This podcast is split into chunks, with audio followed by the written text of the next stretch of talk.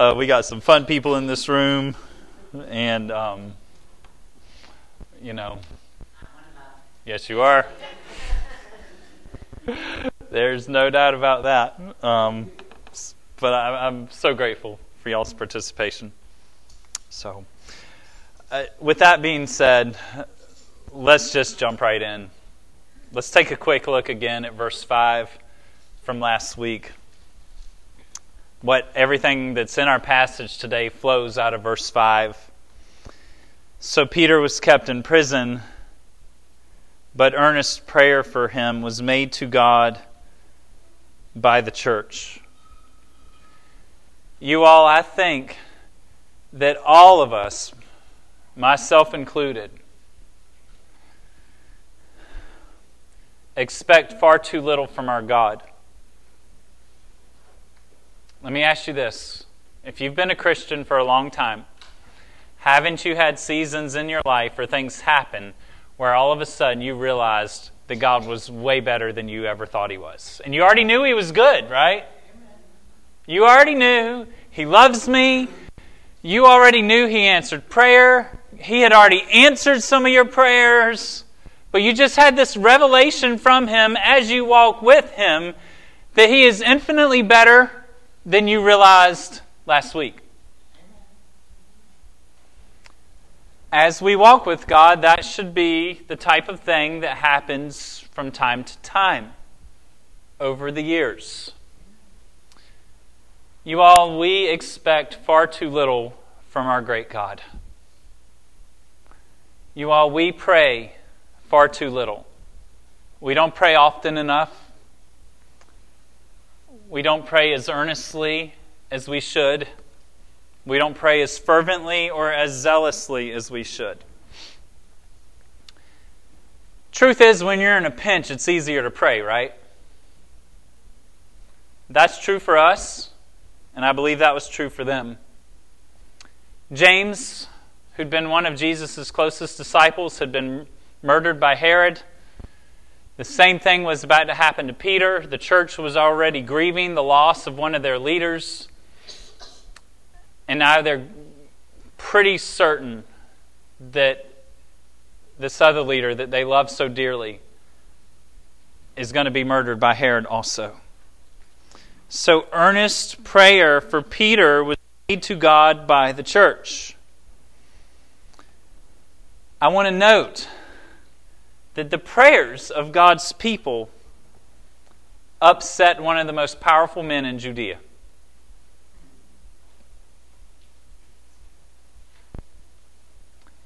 The prayers of the church upset one of the most powerful groups of people in Judea.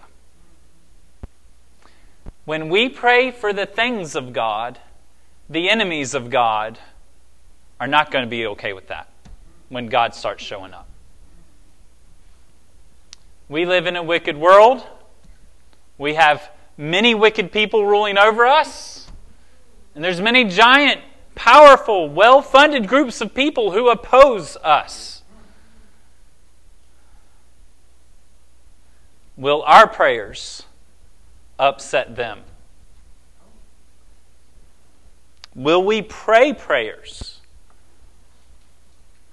that turn their agenda upside down, church. When we pray God's kingdom come, we're asking His rule and His authority to expand throughout the creation, right? Yes. And if God's rule and authority is expanding, then what's happening to theirs? Yes. It's decreasing, it's diminishing. You all, our God is in the slow, long process of making all things new. If you are in Christ, He has made you new already, but He's not completely done with you yet. There's more newness He's going to bring. But this is just part of Him redeeming all of creation and making all the th- wrong things right. Church, we are to be earnest in our prayers. And when we pray earnestly, and when God moves in response to our prayers, do you believe that God moves in response to what you pray? When, when, when God moves in response to our prayers, powerful people and powerful groups are going to be very upset. I've told some of you this story already. I was on the phone Tuesday night with a dear friend. He's one of the men who'll be speaking at the abolition conference.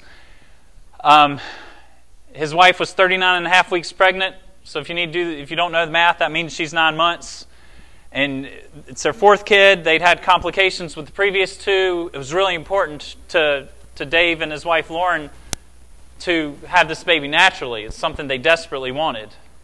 But the doctors had kind of made them schedule a C section for Thursday morning, and that's not what they wanted. Would they have been fine if that would have happened? Abs- you know, probably. Yep.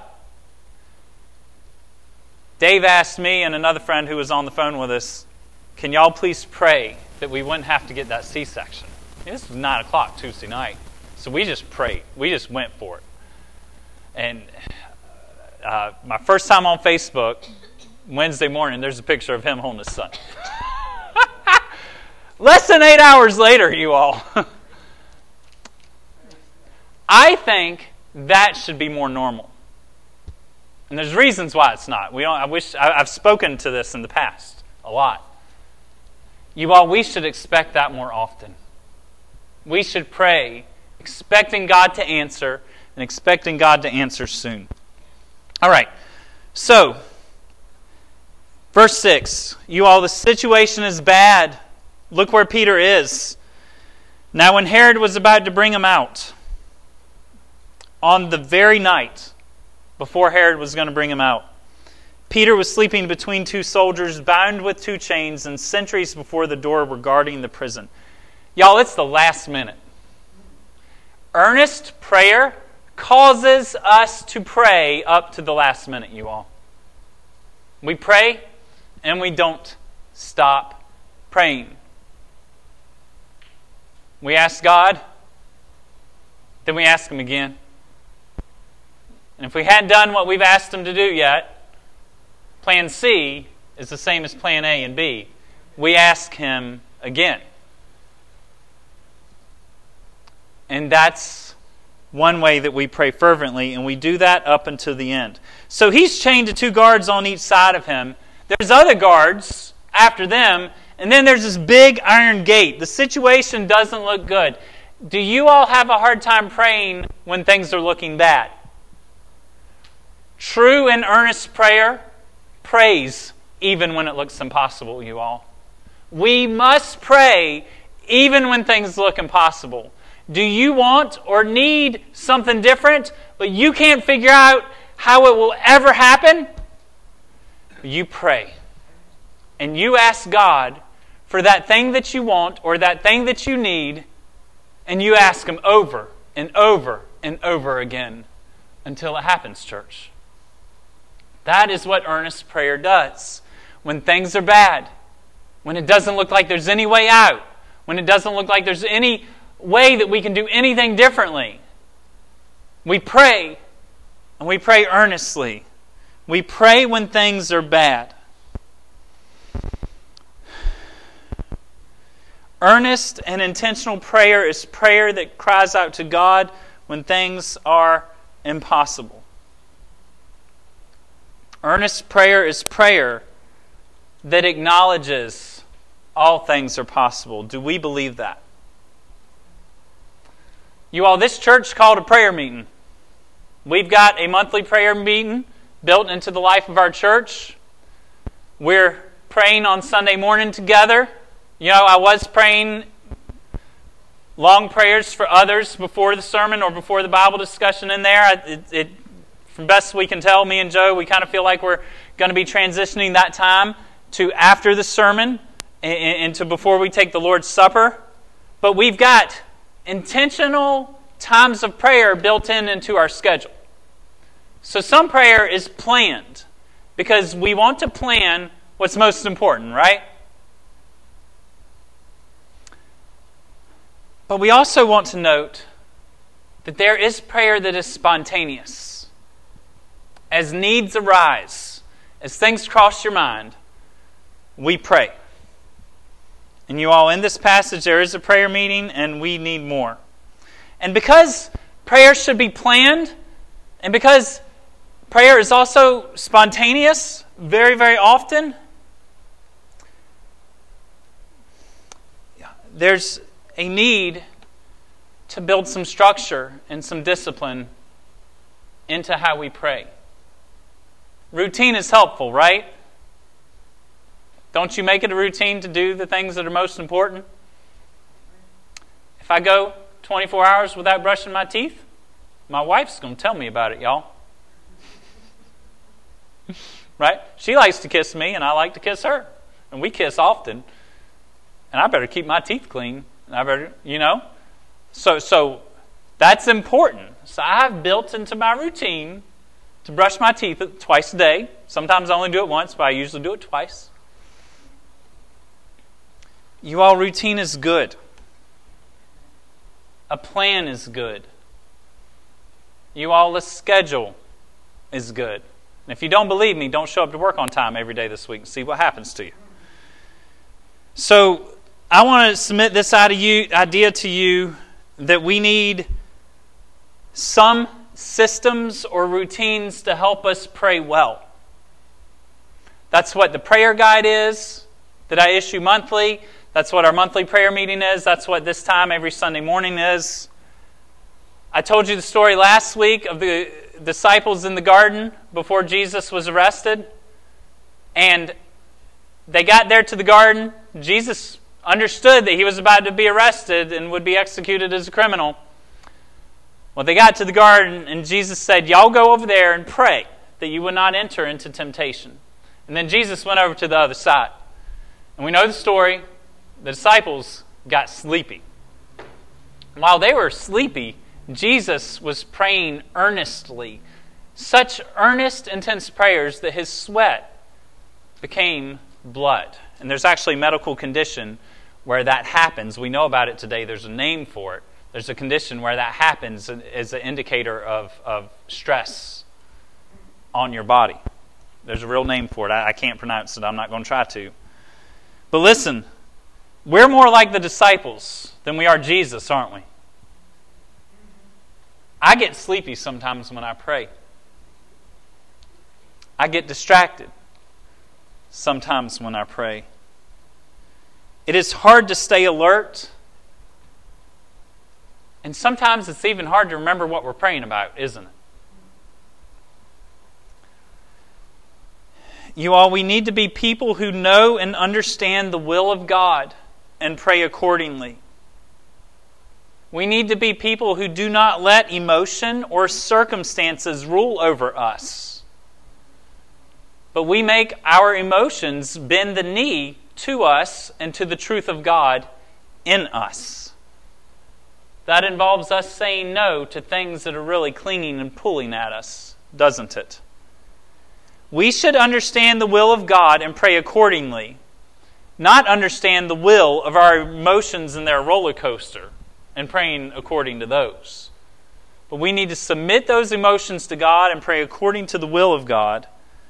And we need to let our loving and sovereign Lord do all that He pleases to do for his children that he loves so much. We need to pray according to the will of God.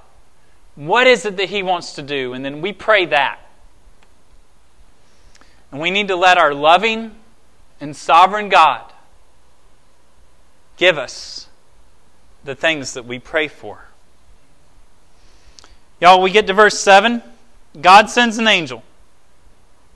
Y'all, Peter's way down there, isn't it? I got to tell you, don't matter how far down that pit you are, God can go there. Isn't that right? Doesn't matter how far in there. Sometimes we go down there ourselves because we're stupid, right? We go down there ourselves because we don't trust God. And God, out of His love for us, He goes there and pulls us out. Then other times we're like Peter, and we're taken to that really deep, dark place through no fault of our own, right? God can send his angels to rescue you. Now, what is an angel? What is the purpose of an angel? Hebrews 1:14 is the best answer to that question I can find in the Bible. It says that angels serve as ministering spirits for the sake of those who will inherit salvation. Hebrews 1:14. Angels are sent by God to serve those who will receive the salvation of God. And that's not just us who before we get saved, but that's us you know after we get saved and our salvation is not complete yet. That'll happen in the future.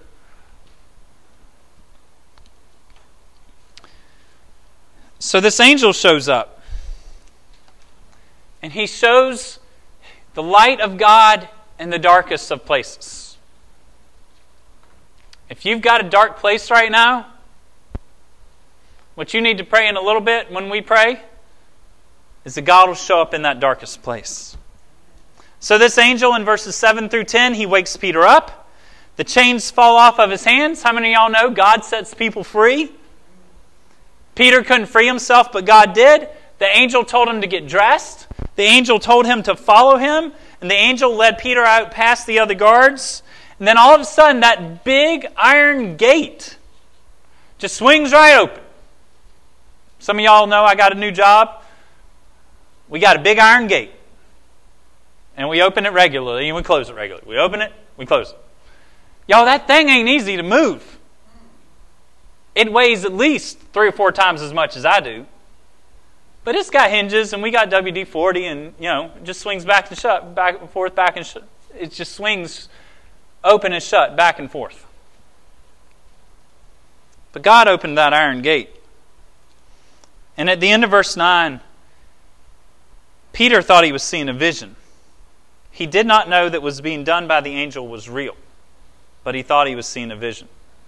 You all, I want you to know that God is answering our prayers before we even realize it.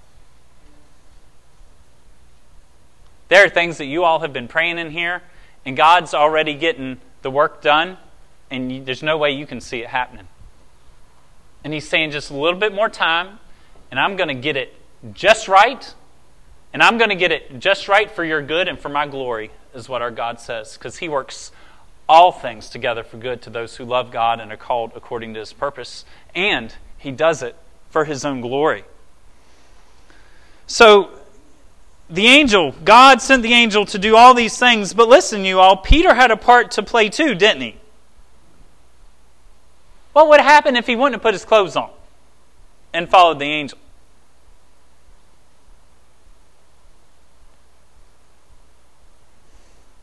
If you want God to answer your prayers, you all, you need to do what He says. If you're here and you're like half heartedly walking in obedience and love to God,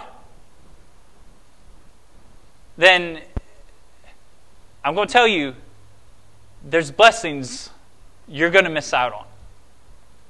And while us living the right life does not earn the grace of God, us living a right life does put us in a position where we can see the grace of God and where we can receive what God has to give.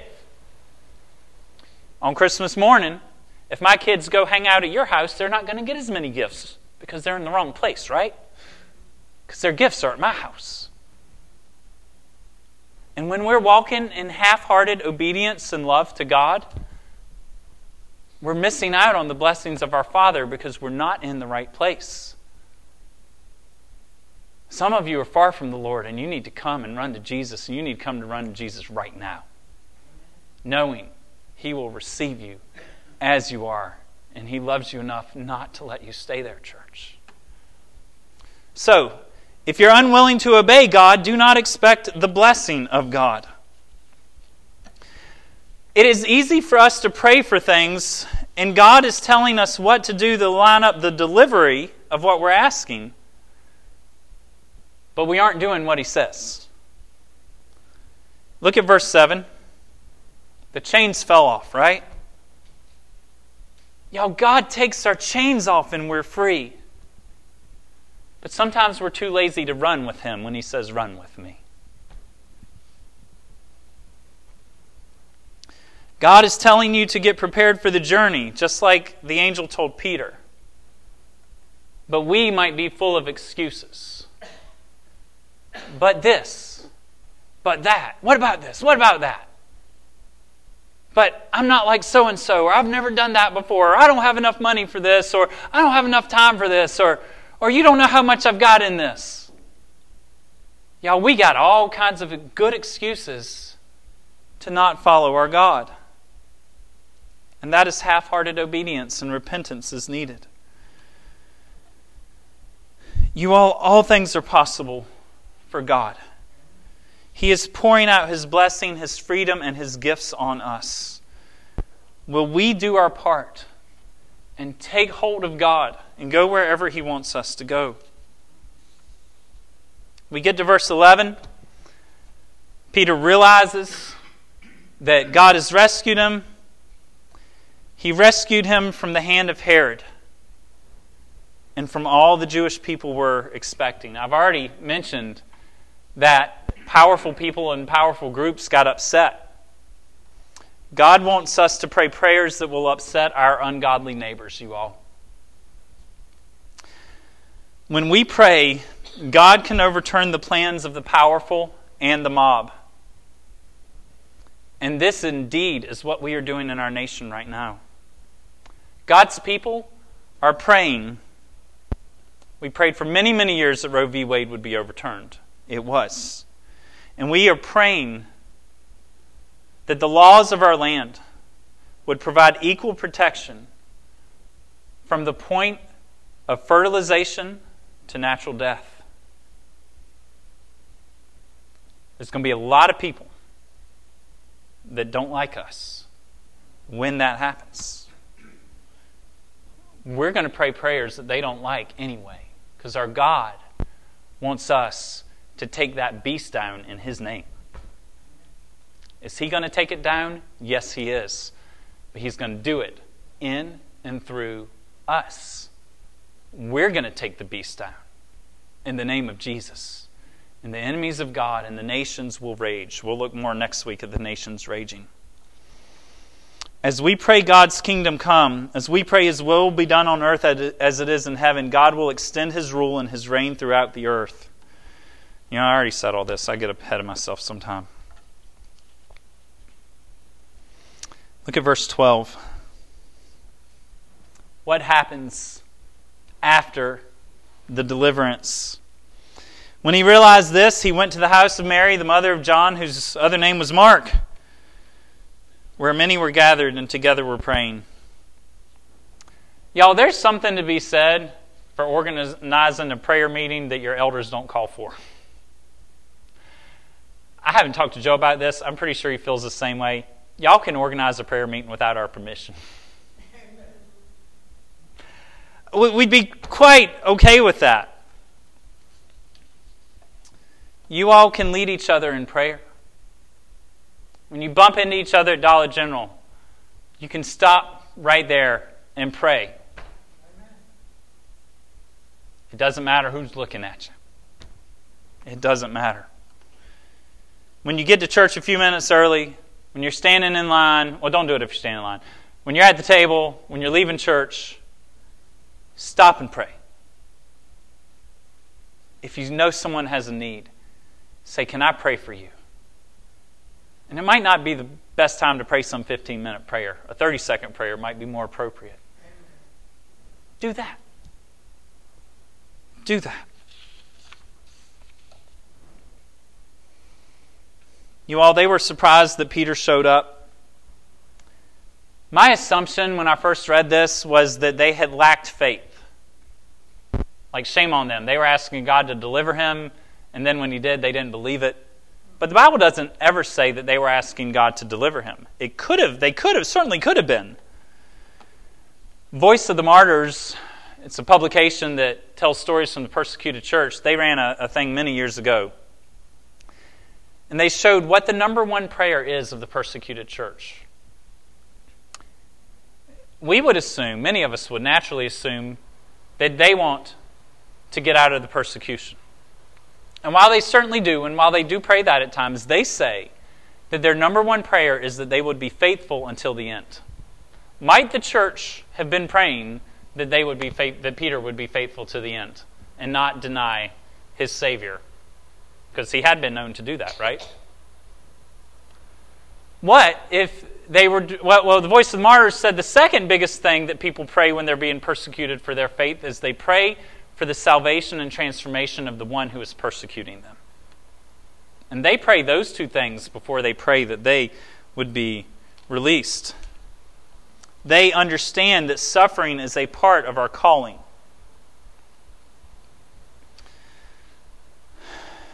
We get to verses 18 and 19. There's quite the uproar. Herod learned that Peter was gone. The guards were murdered. Y'all, isn't that what a tyrant does? As soon as a tyrant doesn't get what he wants, he does horrible things. He exposes himself, right?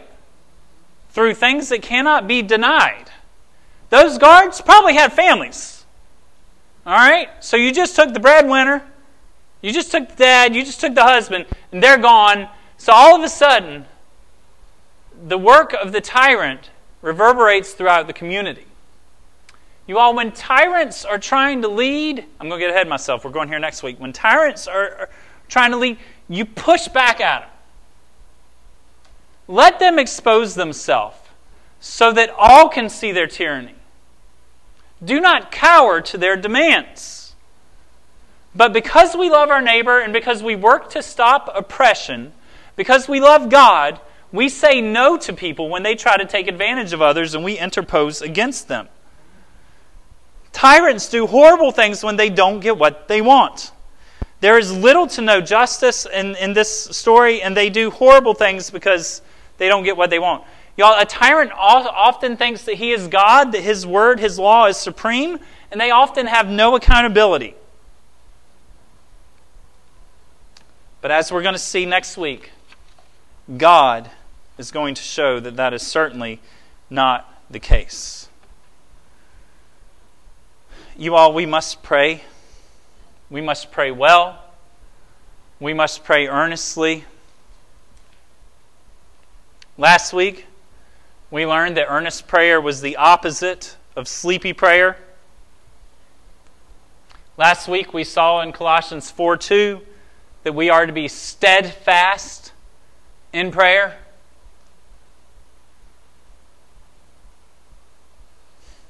you know, my younger ones weren't here today. But usually, by the time I'm 40 or 50% through with my plate of food, one of th- three people will come up to me and want some more. You all, my kids are steadfast in eating the delicious food you prepare. And I think most of us are steadfast in this, right? But they're going to. Daddy, can I get some more? And I want some of this, and I want some of that, and I want some of this, but I don't want some of that. They know what they want.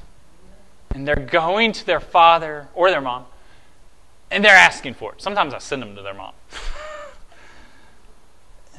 Y'all, that's an example of steadfastness. I want it, and I'm going to ask for it over and over and over again.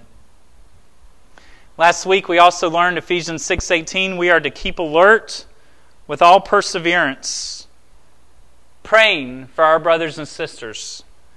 So I want to ask you I know you pray spontaneously. I think, no doubt in my mind, that we all do that in here. We pray when we need to, right?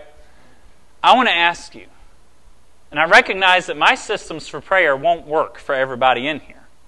I want to ask you, what routine or plan do you have built into your life and into the life of your family to pray regularly and often. I offer this prayer guide to you because it's just easy. You put a bunch of stuff on there. I don't use that thing every day, I confess. And you know what? Jesus will still love you too if you don't use that thing every day, won't he? It's, it's just a tool. There's things, I, I, have used my prayer guides, and every week I'm like, you know what? I'm really glad I wrote that down because I wouldn't pray for that again. Who's prayed for the installation of the Safe Haven baby box in the last week? Y'all had to raise your hand, but thank you for those of you who have prayed. Yeah, that's a big project God has called us to, and there's currently a stumbling block in the way or a, a, a boulder in the way. We're just asking God to chip away at that thing or just stick a piece of dynamite in it. Can we, can we pray for that more regularly? And can we pray that there would be, or, or can we plan and prepare for that in some way? Puritan pastor Richard Sibbes, back in the 1600s, actually late 1500s, he wrote this. And bow season came in yesterday, y'all. When we shoot an arrow, we look to the fall of it. When we send a ship to sea, we look for the return of it. My dad's wife is driving to Florida today, and he's really looking forward to her getting back. When we sow seed, we look for a harvest, right? And so when we sow our prayers into the heart of God, shall we not look for an answer? We shall. In church, we must. We absolutely must. So, with all that being said, let's pray. If you're going to use your prayer guide, grab that. And if you plan to use it regularly, if that's going to be part of your system, try to bring it with you each Sunday. And I'll try to always have a few extra on the table out there. But let us pray. Let's just turn to God in the middle of all this. Let's have a time of silence. And let's just talk to God right where we are for all the things that we need to pray for. Let's do that now. We'll do this for about a minute.